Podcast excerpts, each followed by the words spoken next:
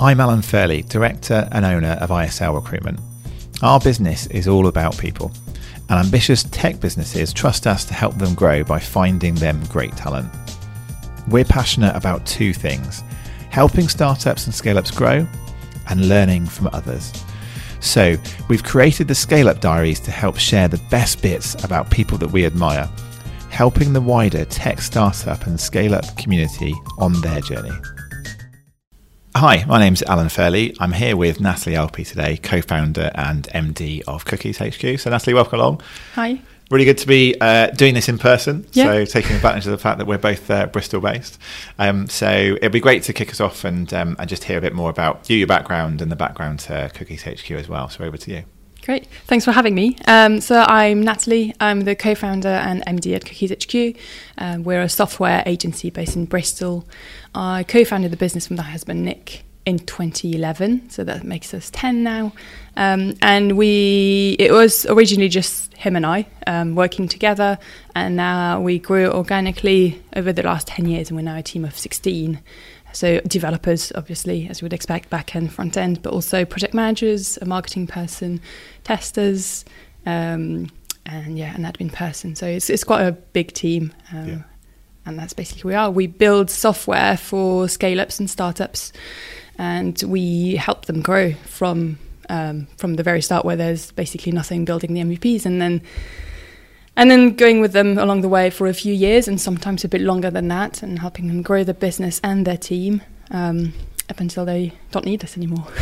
Must be some exciting, uh, exciting parts to, to play in that, and I think that's definitely one of the reasons why I'm fascinating to hear more from you because I think that you know over ten years, I guess you and Nick have got some really um, some important. Uh, you, you followed a really interesting journey, I think, and so uncovering some of that would be really useful. But I think the, the fact that you play such a core kind of role in helping other businesses build and grow, I'm sure there's some fascinating stuff. To It's the that. very interesting thing about them. It's just we we start with them when they're very at the idea stage, and it's helping them to design this idea and actually bring it to life is really exciting. And then growing it again and again with iterations every year, and seeing their team growing where they hire, you know, marketing and social media, and they grow their team, and we still help them on the technical side. Um, is really exciting, and we we partner with them in the sense that we really advise them on the technical side and make sure that whatever we're doing um, for their product and their software, which is often the, the very key, the centerpiece of their business, um, is aligned with their business objectives, and we work together in that sense. So, and you're obviously you're a tech business. You're helping other tech businesses as well, but.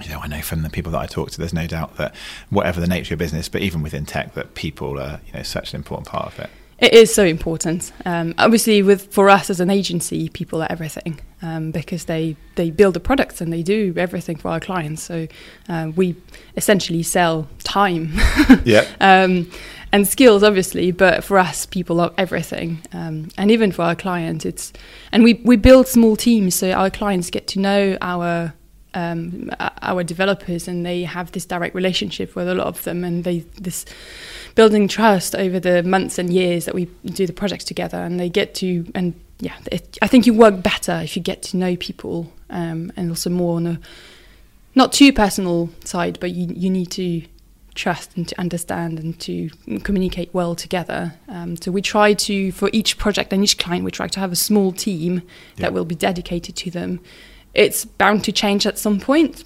but um, we always keep some someone in there who will will be the communication point, but also leading that team, make sure that it's all it's seamless for the client and it all works well. Yeah, and that's that's definitely going to be a big part of, I guess, the success you've built over the ten years is that you're working with some cool tech, some cool companies, but also you've got some really strong people at core. Um, I know that one of the things that captured my attention was um, from a couple of months back, where you shared on LinkedIn about kind of, I guess, going from last year's survival mode to hopefully now more positive thrive, albeit with challenges along the way. You know, thinking first and foremost about your existing team and you know, and obviously looking to to add on to that. So it'd be interesting to. I think you talked to on LinkedIn about Project Initiative and and the process you went through. It'd be great to understand a bit more about that and kind of what had what had led you to that and what you've learned from it because I think there's some really interesting stuff to to share around that. Yeah, more than happy to. Um, I mean, it all started with as an agency, we you focus a lot on the clients, which is very normal because they bring in the money and that's your work every Yeah. day. and it's really easy to get stuck in the day to day and just do the work and without looking at the bigger picture even more so when well there's a global pandemic and you're trying to basically save the business um, and after a few months and things calmed down, I realised actually we hadn't been looking after our team well enough. And they were all happy. We checked in every day, and I think they were just they were fine. But I felt like we could do more with them. We also had a few people leaving at that time and others joining. It was a bit.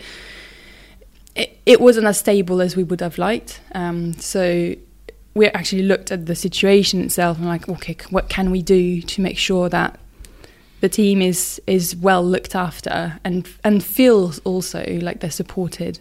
Um, so we went to them. Um, I set up a survey, as simple as that, um, to understand. And it was um, they could do it anonymously, so they didn't have to give their names, and they could say everything that they wanted. So we sent a survey to understand how happy they were, how fulfilled they were, if they felt supported professionally, but also personally, because it's important when you know you have to stay home for months and sometimes you have a family. And we wanted to be as flexible and support them, but sometimes you don't understand how much support you're actually providing if it's Mm. really useful to them. Um, and then um, what we could do more. So um, we just gave them as simple as you know a list of choice. You know, if you could, if we could give you all of this, what would be the most important for you? Um, it went from more holidays to uh, better pension contributions to more time to learn, um, shares in cookies. Basically, there was a whole list.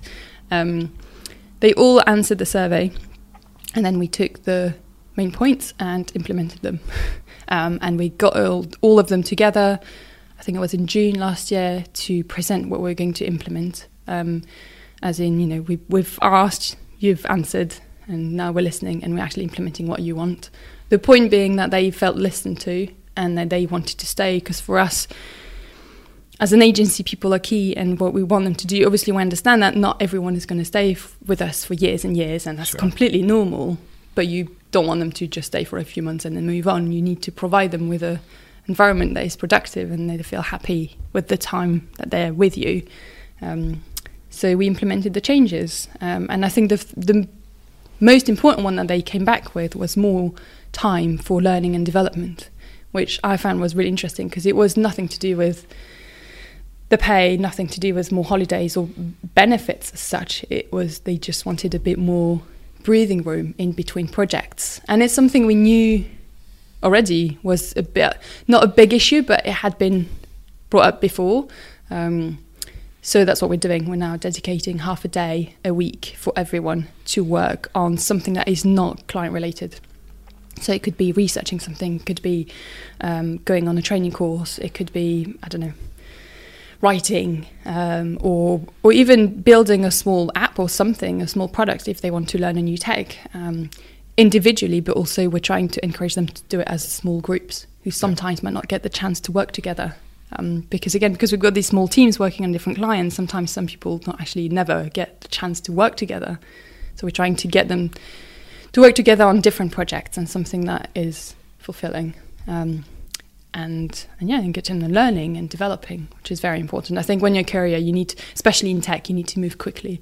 And if you don't have the time during the week to do that, when are you ever going to get the time? Yeah. Um, and, I, and I guess it's probably it's really easy to to overlook that. So I think being able to obviously get that feedback from the team is a massive part of kind of um, informing you better on what they value. But I think also I've seen it with other businesses where we've gone quite quickly in some cases from being in that survival mode to suddenly actually things you know waking back up and people coming back into right i need to focus on building something. And actually i was talking to someone last week who was saying the utilization of their staff was was touching 100% which is which is great when you're kind of recovering financially from last year but actually from a um, you know from a personal point of view and from the staff's point of view that can obviously create some real um, issues there around people just going too fast and not having that time to pause whether it's on the l&d or whatever it may be. Yeah, it's it, you need to provide them time, and it's fine for a short period of time, and it's bound to happen from time to time to have a bit of a crunch or multiple projects all being delivered at once, or and people understand that and they're fine with it as long as they can see an end to it and having a bit of time to rest after. Um, so yeah, they, they need a bit of breathing room, and you know if they can't take their half day one week, then they'll take the following week. Yeah. What we don't want them to do is wait too long and then not ever do it. Yeah. Um, but yeah, you need a bit of that time in between projects, and it's it's a very fine balance when you're running the business between. I want to book more time because we need people to be busy and to and for the money to come in. But also we need to make sure that we have enough buffer in between projects to allow them to rest and not jumping from one project to another too quickly. Yeah. No, it's a fine balance to strike, I'm sure. And I think you've you've obviously done that predominantly because you want to retain your current team. And I think often when you know we obviously very much play in the hiring world, I think that that retention aspect is often overlooked as a way to solve some hiring challenges. But I guess it can work the other way, where what you're doing, talking about it publicly, can clearly help you as you look to attract new talent. Yep. And, and we were talking before we kind of kicked off recording about the value in in marketing and, and, and branding and getting your story out there. And I'd be interested to kind of hear your reflections on actually from a, a marketing point of view and helping the wider world understand what you're trying to do, which might not be for everybody, but clearly, hopefully, has an appeal to a lot of good people. What's um, what's worked well for you and what your approach has been in that respect. So it's something we've worked on quite a lot recently because there's so we're trying to we've grown the team quite rapidly in the past couple of years, um, and we're mainly hiring software developers, and we only work with one tech, which is Ruby on Rails. Yeah. So that's it's quite niche, and there's not that many of them out there. Um, and then, in, especially in Bristol, we have we're basically competing against product companies, and for a software developer working in an agency and working in the product company is, is something completely different. In a product company, you'll work on one thing, um, really go really deep, and obviously sometimes, well, not sometimes, very often, product companies have a bigger budget because yeah. they've raised, um, and they can afford to pay higher salaries. Obviously, as an employee, then it's more attractive. Now, an agency provides something different. It provides multiple projects to work on, and therefore you'll probably learn more. Um, but it also means that we sometimes have this bad reputation of getting people to jump constantly from project, project to project, which is not the case at Cookies because we try to.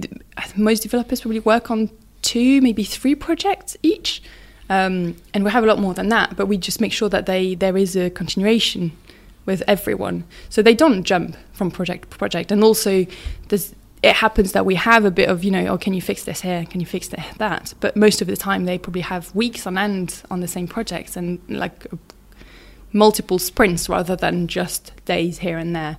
And we book weeks rather than days as well. So it's trying to overcome this problem of one, we can't afford higher salaries because as an agency, your profit margins aren't that big and we haven't raised millions, um, and also this understanding of what it's really like to work at Cookies rather than maybe other agencies. Um, so we've had to work on the messaging, um, which is you know what you, have proper ownership of your projects, you have responsibilities. You will, if you want to, and and when you're comfortable to, then you'll be in direct contact with the client to understand what they really need and want from you, and you'll be able to give your input. It's not like we're just giving you tasks to do you'll have the opportunity to actually advise the client on how you want the product to be built. Um, and that's really rewarding um, as, an, as a product developer. So there's a bit of that. And then something else happened during COVID is that one of our main um, attraction when before COVID was that we were really flexible in yeah. terms of where you worked and how you worked. And because Nick and I have always had to be being married and we couldn't work in the same place constantly. We've always had this very flexible way of working, and obviously now everyone has it. Yeah. And so we're not special anymore. We're not unique anymore. So we've had to redefine what actually makes us different when you want to hire and attract people. Yeah, how's that been, and, and have you kind of, uh, hopefully you're, you're clear now on what, how you differentiate yourself in a pretty competitive space. But how's that kind of journey evolved, and how have you got to the point where you're now you're really clear that you're not for everybody, but also you have an offering that is is different versus the you know the, the Joneses and the rest of the people around the block. We went back to the people and said, you know, what do you enjoy about working at Cookies? Because it's as directors, you kind of see it but you you don't feel it, and also they don't tell you the same thing. So we just asked our head of marketing, Emily, to go to everyone and ask the questions. You know, what do you think about cookies? What do you enjoy about working here, and how do you find it? And all of that actually gives you material to then say, okay, this is what we're different, and this is what you like. And it was everything about you know being flexible and not having to worry if you have an appointment at half nine in the morning because you can just do your time and uh, or taking a longer lunch break if you're going running or whatever it is or and the ownership of projects was really big in everything that they said. So yeah. li- again listening to them to understand why they enjoyed um, and why they were staying with us and you then in the messaging can use that to hopefully attract people who are who will want the same things. And it's not going to be for everyone and i think we're at peace with that.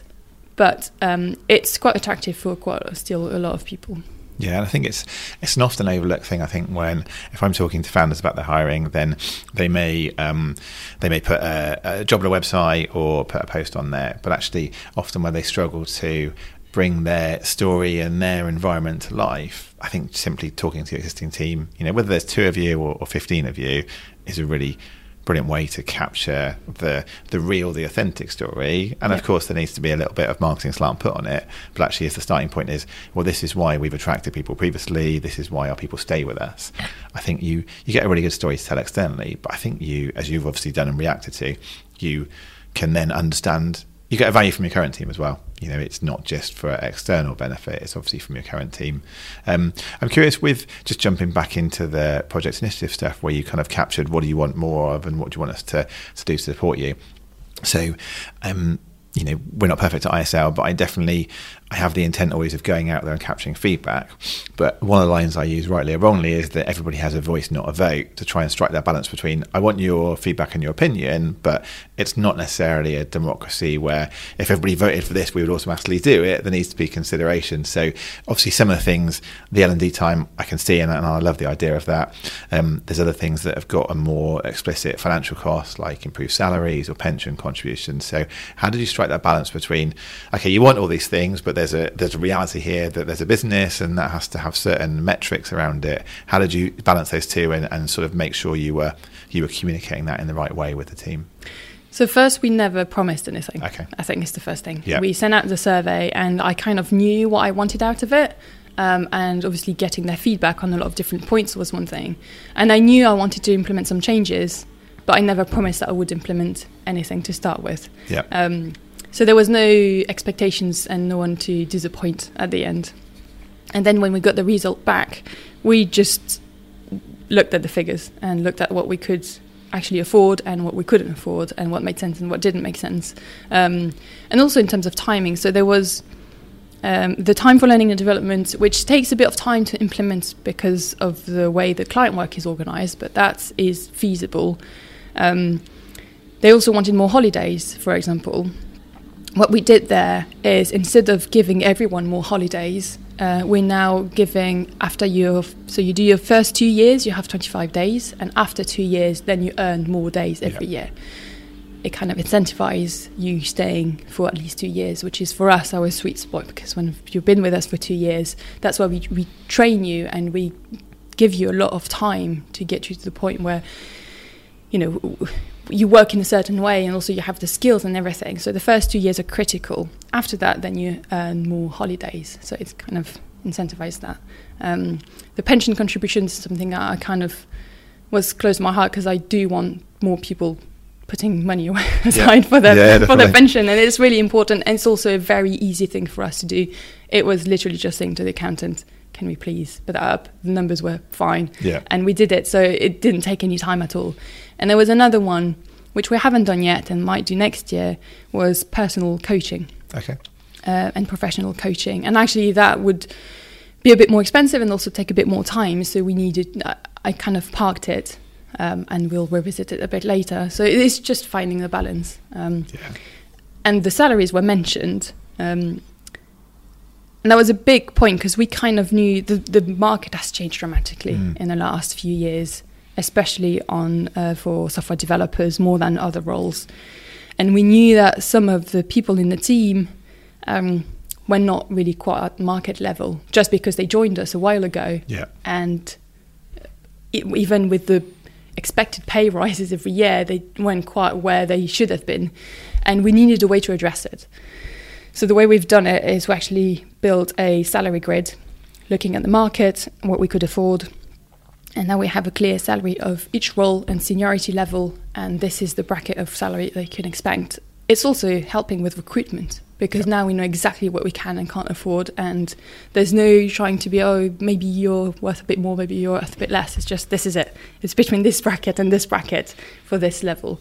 Um, so it's really helping and that, and after that we brought everyone to level. So not everyone got a big pay rise. Some got something a bit more substantial than others but now I'm confident that they're all treated fairly Yeah. and equally and I think it was really important for me to get there and also and after that you just do the numbers um, obviously, we had a tough year with COVID, but before that, we had nine very profitable years. Yeah.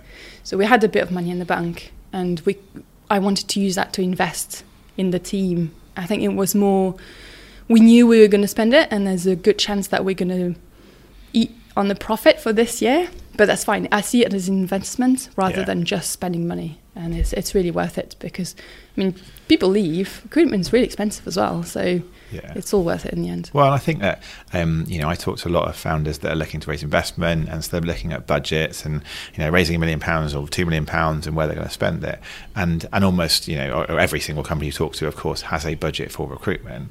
I think very few would actually kind of um, put a pot of money, whether it's you know a, a pound or a hundred thousand pounds for retention, um, and explicitly market it so. But it sounds like that's probably whether you've done it in that way or not. That's probably where you've got to. Where there's a real value here in investing in retaining our Yeah. staff, making sure that we are um, solving some of our future hiring needs, but also getting people that they're part where they're really valuable for the business, and making sure we're still adding value to them at that point. Whether it's either more holiday, the financial reward, or whether it's the L and D time.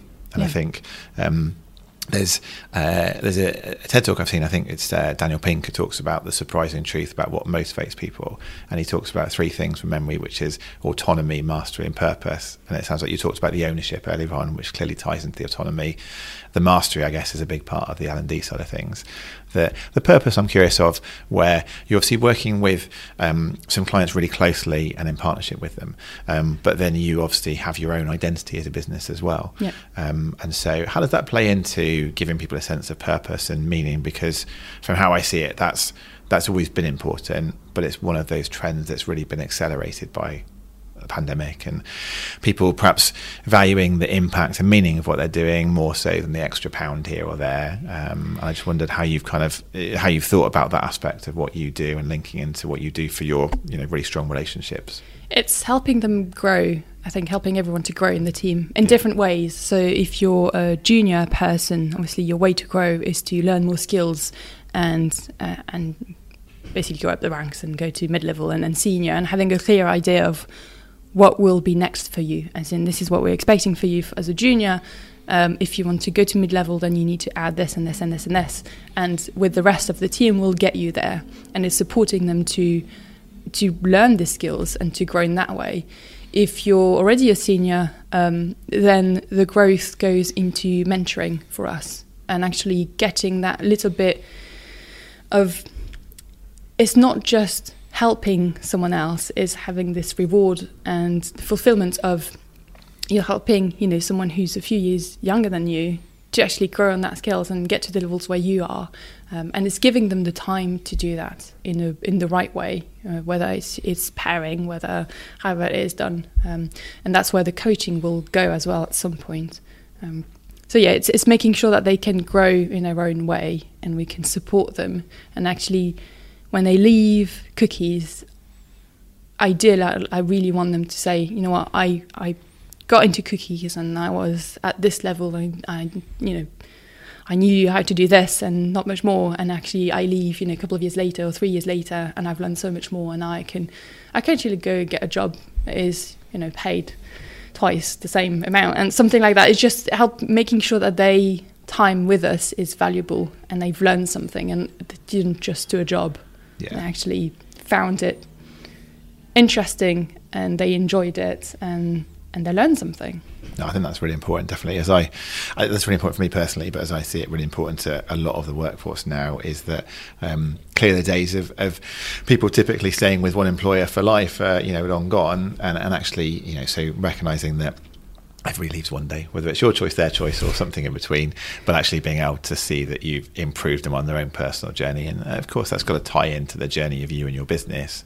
But actually, is something that they can say personally they've they've seen some value from that. And I think the the learning side of things, whether it's uh, in the, the startup world or more broadly, is a really important part. Um, I'm interested to dive a bit more into um, some of your personal reflections. So, so ten years in business. So, congratulations on getting to that milestone. I know it's not easy. Um, so, and you're obviously in a uh, not a unique situation, but a new situation where your business partner is also your partner outside of work. Um, we talked earlier on actually about um, roles and responsibilities, and so I was interested where a lot of the time I work with founders at early stage, and some of them get that right early on, and some of them really struggle to work out who's going to do what, what they're good at, what they enjoy. So um, it sounds like you've probably clearly at ten years on you've got to a point where it's nailed, but it also that you've got that focus from from early doors. And I just wondered how has that been to balance the roles and responsibilities between what you do and, and what Nick does. It's it took a while, especially being married as well, because you, it's it affects your personal life as well. Sure. Um, and to some extent, it was harder for me than it was for Nick. Nick is a software developer by trade, um, and we actually we all just built on his freelance business. So he was freelancing and then got too much work basically, and we decided to um, to do some work together. So I could help him on the project management side um, and on the marketing side because that's where my skills are. Um, so he was always the tech guy, Yeah. um, and that's always still the case. He's also the salesperson because he loves talking about what he does and he loves talking to people, and he's really good at actually selling his technical skills.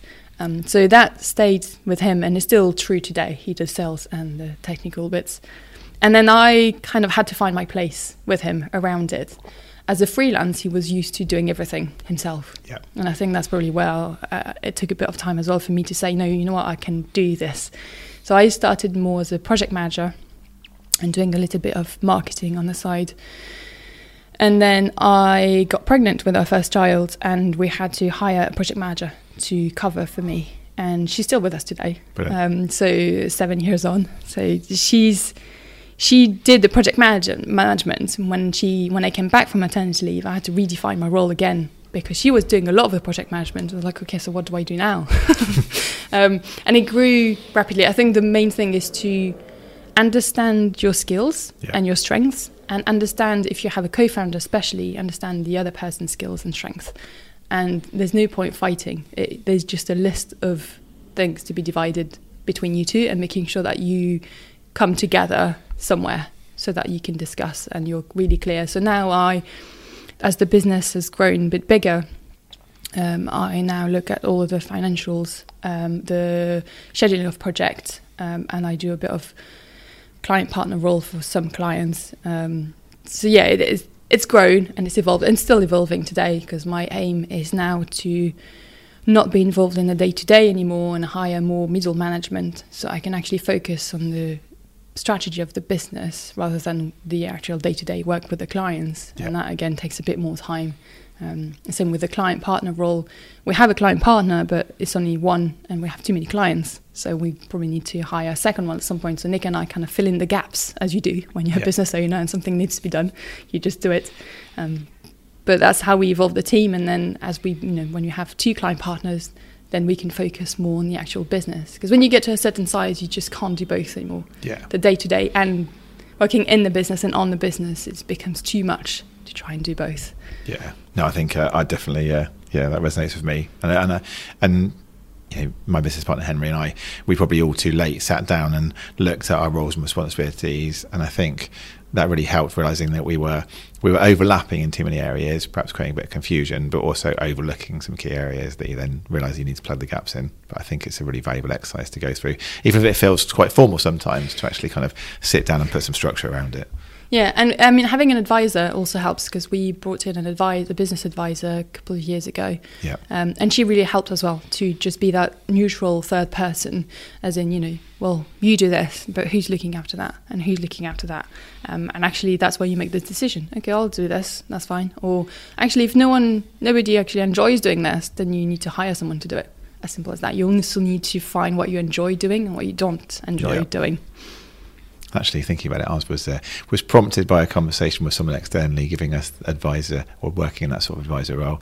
So, which which sparks another question. Um, so, you know, I know that um, you know, I'm really grateful for you sharing what you're doing now, and that will help others. And I know that when I've bumped into Nick, he's been doing the same and talking at Southwest Founders and other events like that. Um, how do you make sure you understand what's going on in that wider world, and you know, not having to solve every problem yourself, but looking at what other businesses are doing well and how you can learn from their success and, and perhaps their mistakes to avoid making them yourself? It's a lot of reading, listening to podcasts, yeah. and something that I've been doing a lot more in the past couple of years, probably that I wasn't doing much before. Um, and also finding groups where you can talk to people who are going the same thing. So we've joined recently um, an organization called Agency Hackers, and I find it really invaluable because if just being able to talk to someone or listen to presentation, you're like, yeah, actually, I've I've done this, I've gone through this, and you've solved it one day, one way, and it kind of gives you ideas and way a way forward, rather than feeling like you're stuck sometimes to solve a problem, and reaching out to someone who's you know, maybe has got a business for a few years longer than you have and will maybe have something to say or an idea or yeah just discussing it discussing it yeah, we uh, we work with tech startups across the UK, so I'm sure it's the case in a lot of places. But I really see that in Bristol, in that there's there's so much more of a community here over the last few years, and people have have gone through that journey more often, so they're really willing to help and share. And I think what I've really enjoyed about it is um, I've got a really strong recruitment network, and that serves me well. But also then broadening that out into your modern day sort of butcher, baker, candlestick maker, you know, learning as much from a tech founder as I would do from a recruitment founder. Ultimately, we've all got the same problems around people and sales yeah, and absolutely. cash and marketing and but some quite refreshing perspectives sometimes yeah. that you can get by stepping outside of your comfort zone and understanding how others have, have approached a similar problem yeah. sure um, so so looking to the future then um, I'm curious to understand uh, what the future looks like for cookies but also from a, a people and hiring point of view um, we've all gone through a bit of a journey over the last 18 months and no one really knows what the future is going to look like but maybe just touching on kind of how you see it uh, affecting both what you're doing at cookies but also more broadly kind of that future of work and, and what you think will be more important to people in the future so yeah tell me about what the future holds for, for cookies and how that's likely to play out um, it's a tricky one. Hopefully, we'll grow. we can't stop now. Um, we're on this trajectory, and we need to finish it. Um, it's hiring is always is still for us a not only but it's, diff- it's still difficult, um, and we're trying to find ways to go around it. So software developers in particular, not so much the other roles. It's it's a bit easier. Software developers, when you work with only one technology, is a bit tricky. Mm. Um, so we've explored different avenues with Nick. You know, whether it's should we actually do other technologies so we could have different skills.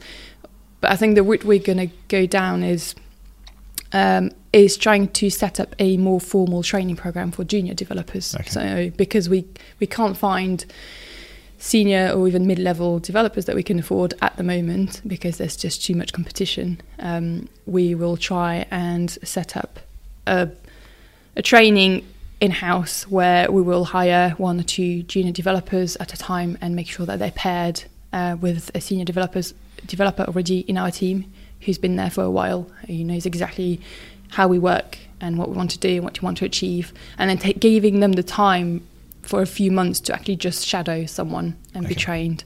Um, and hopefully they stay with us after that. Yep. It's a bit of a gamble because you never know, but I think it's it's a way forward. And you know, when you've got a problem, then you need to find a way to solve it. Yeah. I don't know if it's the right solution, but we'll try that.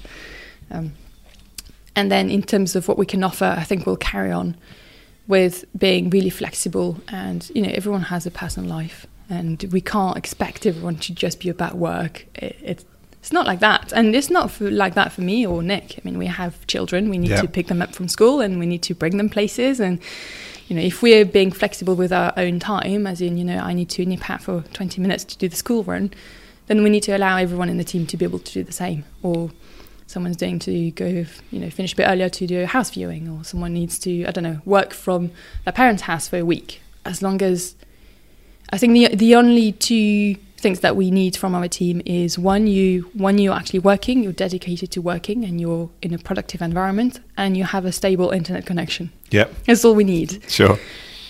If they have both of those things, then they can work from anywhere. I mean, we had a couple of two, three years ago now. Um, one of our senior dev went to um, a Ruby conference in Kenya and worked from there for I think a couple of weeks because he was basically just working through the day and then going out on the weekend and going discovering and traveling.